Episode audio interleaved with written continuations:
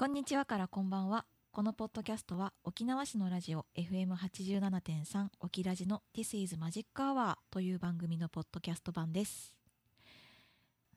にせんにじゅういちねんいちがつにじゅうくにち放送分からは相棒が登場いたします。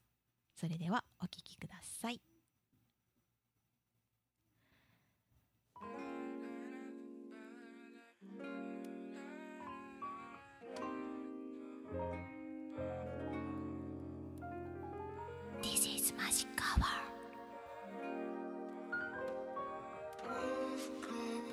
ラジオをお聞きの皆さん、こんにちはからこんばんは。ここからは週末へワープするために自分への魔法をかけるさんじゅっぷんをお届けいたします。お送りするのは絵画アーティストの大上春菜です。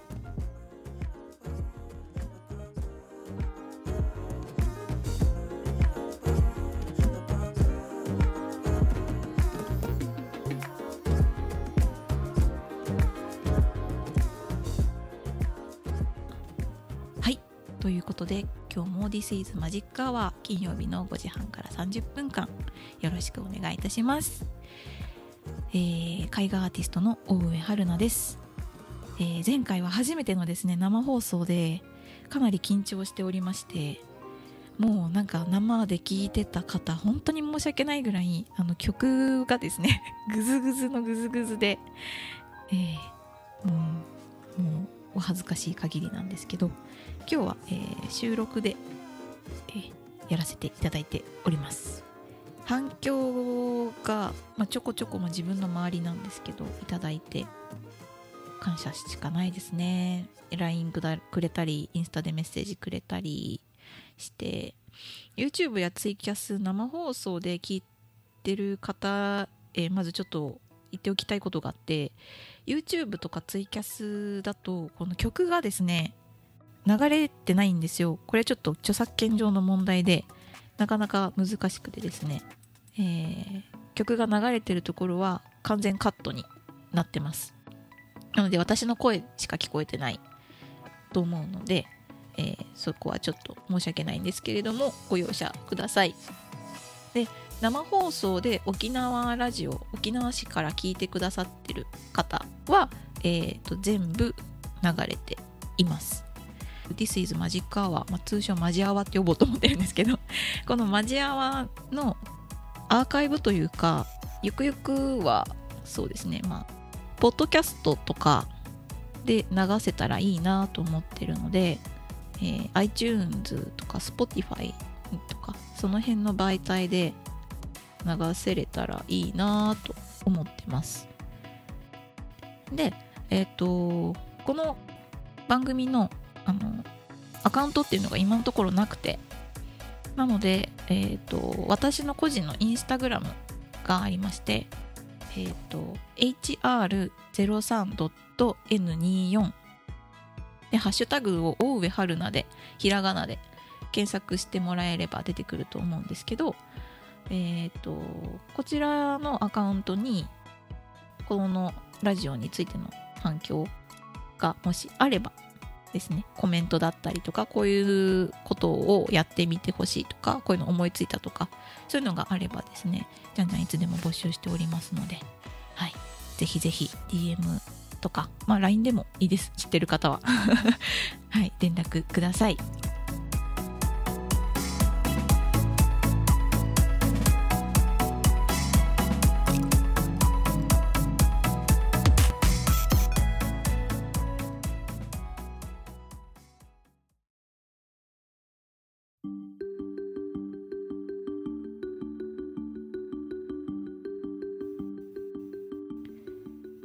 私の魔法、あなたの魔法。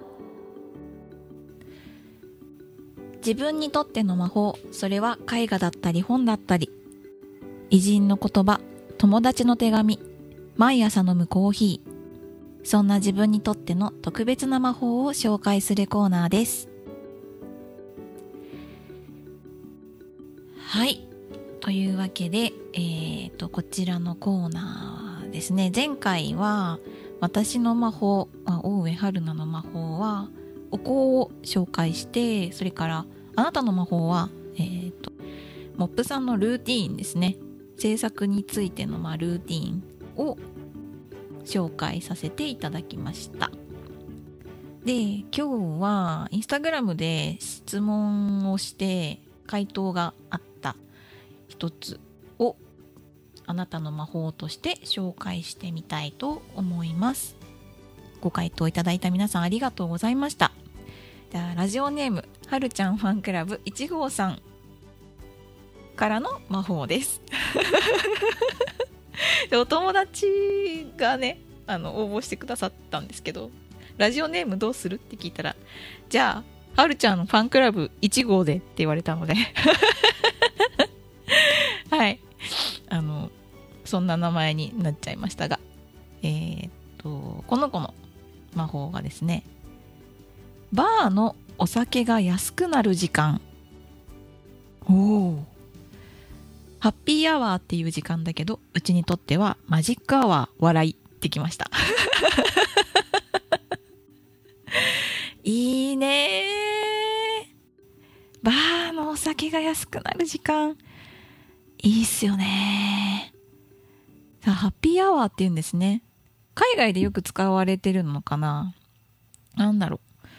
う、うーんとちょっと調べてみたんですけど、平日の午後よじからしちじ頃のピークタイム前、まあ、クラブで言うと、まあ、れいじ以降っていうこともあるらしいですね。が、まあ、飲食店だとピークタイムってだいたい確かにしちじとかからまあくじとかじゅうじぐらいまでなのかな、まあ、その前の時間にこうお客さんをちょっと入れたりとか、まあ、平日ですもんね。そんな平日からバンバン飲みに、まあ、行く人も行くだろうけどあんまり行かないですもんね。でまあお店を回していこうみたいな感じなのかな。確かに。あー、飲み会とか行く前って集合ろくじとかしちじとかにするから、まあ早く仕事終わったらこうちょっと早めにね集合してれいじ会とかねやりましたね。今コロナで全然できないですけど、でもちょっと仲いい人とか大きい飲み会の前にちょっと仲いい人とかで集まったり、早く終われる人で集まって早めに空いてるお店に行って に,さん 杯だけ飲んでちょっと軽く仕上がった状態で本当の飲み会に参加するとかねやってましたね。よじとかごじって夏場だと明るいじゃないですか。そのなんか背徳感というか、しかもそのためだけにめっちゃ仕事頑張るんですよね。もう何これでもかっていうぐらいめっちゃ集中してファーって終わらせて、もう職場出るときスキップみたいな、うん、あれ楽しいですよね。わかるわかるわかる、うん、うん、マジックアワーですね。じゃあ確かに、でも夕方の時間ですしね。ちょうどハッピーアワーって言うけどマジックアワーの時間とも被りますもんね。夕方だから。だから今日今ラジオ聞いてる皆さんもあのハッピーアワーでありマジックアワーであり、ぜひぜひ今もうあのお家にいる人はお酒もう飲んでください。飲んでください。もうぜひぜひ車乗ってる人はちょっとあの飲んでる気分であの聞いててくださいあとまた配信で聞いてる方はあのそうですね、飲ん飲もうかなと思いながら今日頑張ってお仕事されてくださいこのクラブれいじ以降っていうのも面白いですね。あのなんかパヤパヤしたクラブはちょっと怖くて行けなくて、知り合いとかがヒップホップやってる子とか音楽やってる子がいっぱいいたので、その人たちのライブとかイベントのために遊びに行ってて、もうここが実は私は一番好きですね。夜のこのクラブの時間で言うと、なんかもう ディージェー やってる人ももう酔ってるし踊ってる人も酔ってるし、でもなんか急にみんなフリースタイルでラップ始めたりとか踊り始めたりとか、なんかもうすごい楽しい遊び場だったな。エフ っていうあの国分寺で活動してるヒップホップのクルーの子たちがいて、で、まあ、バイト先の、まあ、お客さんで仲良くなったんですけど、国分寺に住んでいた時によく遊ば遊んでくれてましたね。うん、その子たちのおかげでヒップホップすごく好きになったし、音楽の楽しさとか作ることを楽しんでやってるっていうのが、私は大学の時になかなかできなかったことだったので、なんかハッとさせられて、音楽ってすごい自由に作ってて、なんでこの人たちこんなに楽しそうにものづくりやってんだろうなってところもすごく助けられましたね。うーん、全然関係ないんですけど、ちなみに私はまずクラブに行って飲むのはコロナかハイネケンって決めてます最近もしね、もうこのコロナが終わったら絶対もう開口一番飲むのは絶対コロナって決めてるんですけど、まあ、ハイネケンもいいですね。あー、なんかこんなこと話してると本当にフェス行きたい、クラブ行きたいね、行きたいね、行けないね、なんでラジオで面白いことをしようねと思ってます。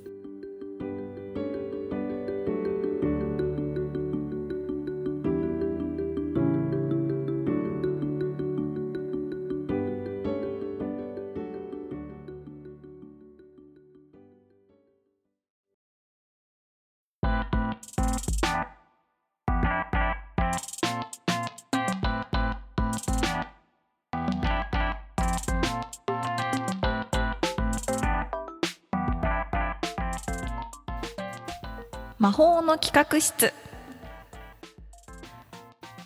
このコーナーは様々な企画を考えるコーナーです。リスナーの皆さんも一緒にああでもないこうでもないと考えてみてください。私たちの独断と偏見で気分が乗ったものは実際に制作してコンペに出品します。はい、というわけで、えー、っとこちらのコーナーを始めていきたいと思います。で、このコーナーはですね、私だけじゃなくてもう一人お呼びいたしましょう。モップさんです。こんにちは、構成作家のモップです。よろしくお願いします。よろしくお願いします。モップさんは今、そうですね、東京で動画広告のプランナーをメインに活動しております。はい、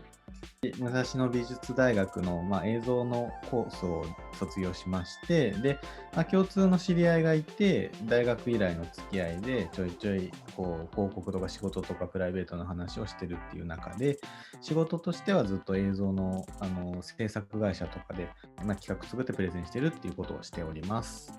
そうそうそう、もう開口一番ラジオ決まった時にモープさんに連絡したんですけど、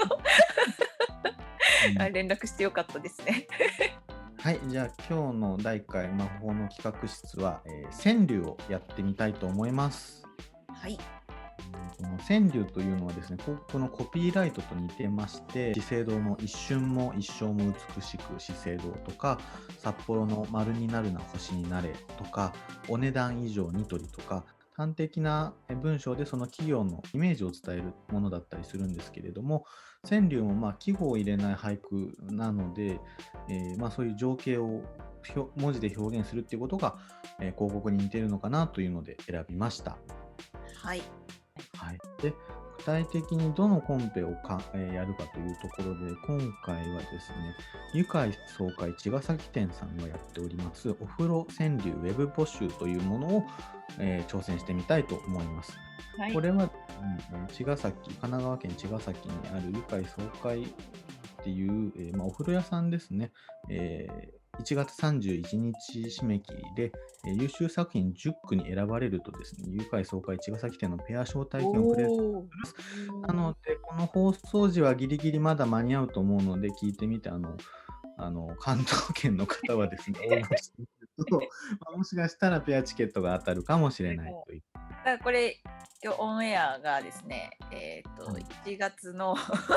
いちがつのにじゅうくなんですよね。だからあとみっかただ、まあ、用意するのはあのインターネットがつながっていれば、あとは頭があれば、あとね、本当にね、あの俳句でもやって、あ、川柳か、川柳でも考えてみるかみたいな人はね、やってみるといいかもしれないですね。そうですね、まあ、ただこれあのお気ラジなので、関東どれぐらい聞いてるかというのはあるんですけど、まあちょっと、まあ、広告の、えー、基本で、まあ、最初のファーストステップとしてはいいかなと思います。はい、では魔法の企画室だいいっかいめの会議スタートです。はい、じゃあね、とりあえず昔というか今までどういうのがこうね応募されてたのかっていうのをちょっと見ていきたいですよね。まあ、僕が過去のやつで結構好きなのがですね、えー、うちの嫁気は短いが風呂長いというあのなんていうあの笑点の大喜利のようなちょっと毒も効いてて夫婦長い夫婦関係がこう見えるほっこりした句だなというところが僕は好きですね。いいですね。はるさんなんか好きなのあります？あ、あったあった。あの初孫の背中に見える天使花。ああ、あの産毛のところですね。ね、可愛いですよねこれ。可愛いですね。初孫っていうのなんかなんかこう、うん、天から舞い降りてきた感が可愛いなと思って。特別ですよね、やっぱ一族で可愛がりますから、ね、そうそうそうそうろくじゅう代の女性の方が、うん、あと妻いじりで言うとすっぴんの素の顔見てあすっぴんの妻の顔見て君の名はっていうひどくない？まあちょっと失礼っていうかひどいよね。まあ、こういうあの君の名はが多分流行った年なんでしょうね。そうですね、かけてみたかったのかもね。そうそうそうそうそうそうまあ、でもそんなこと言ったらね、あの奥さんからしたらね、お腹見て君の名はってなるかもしれないしね。ね、あのね、それは面白いかもしれないですね。そう、だから自分の風呂のあるあるとかをこう川柳にするといいですよね。うん、なんかね、お風呂の思い出的なんですよ。うん、話ちょっと変わるんですけど、うん、沖縄とかにも銭湯ってあるんですか？まず風呂に入る文化が沖縄ないんですよ。あ、シャワーなんですか？基本シャワーなんで、うん、あの温泉とかもほぼほぼなくて、ああそうなんだ。スーパー銭湯みたいなのもあんまりないのかな。うん、なんか思ったのが富士山ってどこまで書かれてんだろうと思って、関東とかはやっぱ富士山だと思うんですけど、うん、なんか例えば九州鹿児島だったらやっぱ桜島なのかな。桜島なのかな。確かに。だから何なんだろうと思って、なんかそのあでもでもなんかたまに見るやつ、富士山じゃなくてあの松が生えてる、あ、はいはい、海辺の写真、はいはい、あの景色かとかは結構見ますよね。あ、やっぱ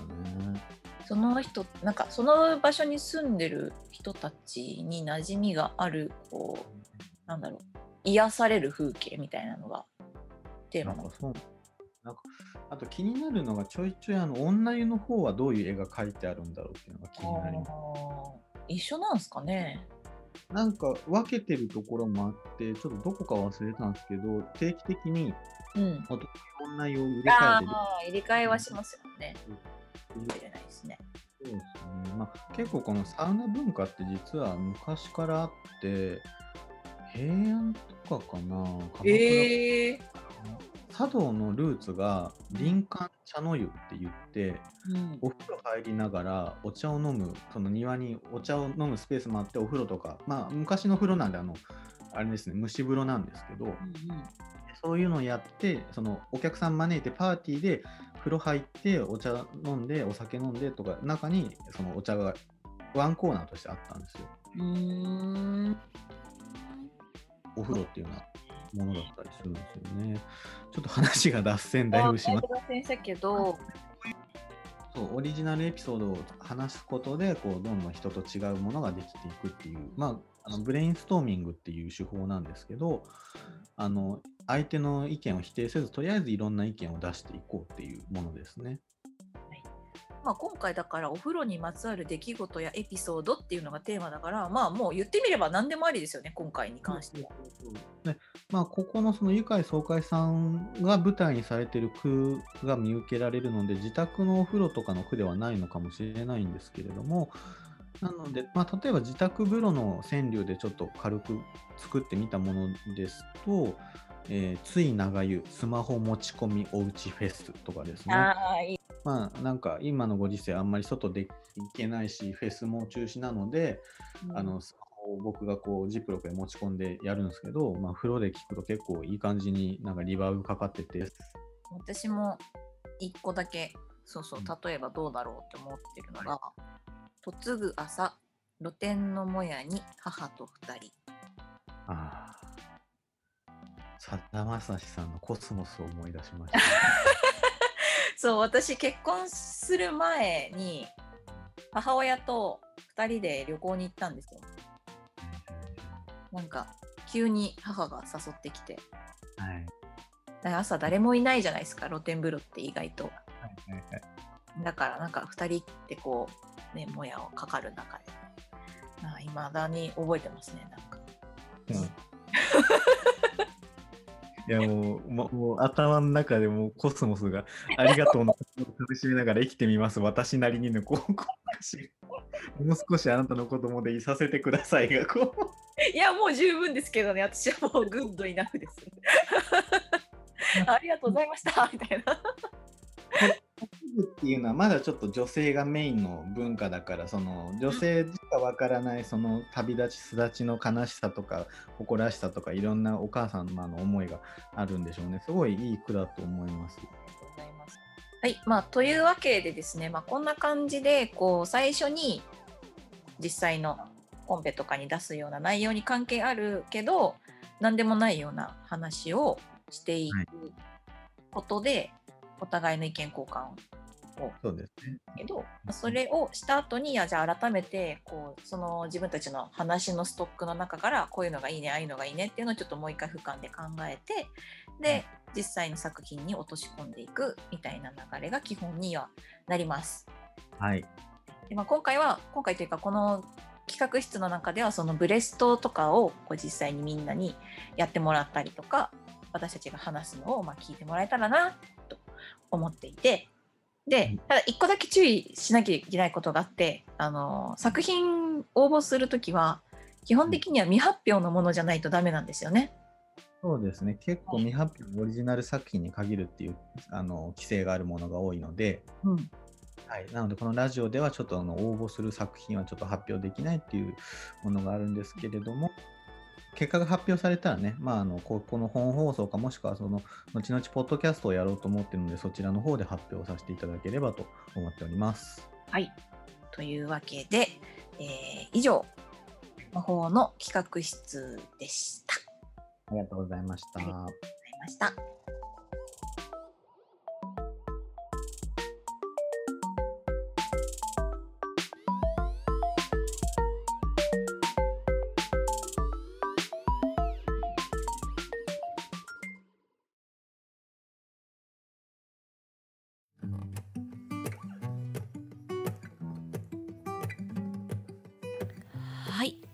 そろそろ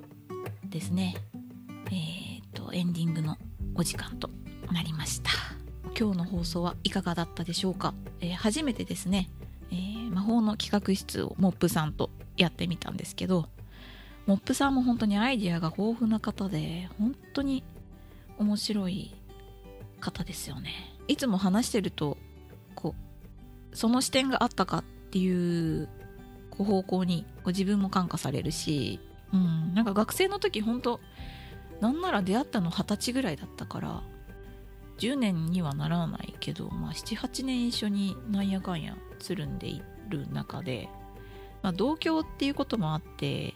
なんというか親近感もすごくねあるんですよね。だからなるべくこのコーナーでやってる時は岡山弁も出しても面白いんじゃないかなっていう話もしてたんですけどねなかなか難しいですね。うん、皆さんと楽しい時間が過ごせたでしょうかはい、ではそろそろ終わりの時間が近づいてまいりました。皆様いっしゅうかんお疲れ様でした。週末へワープするための魔法は見つかったでしょうか。来週のこの時間にまたお会いいたしましょう。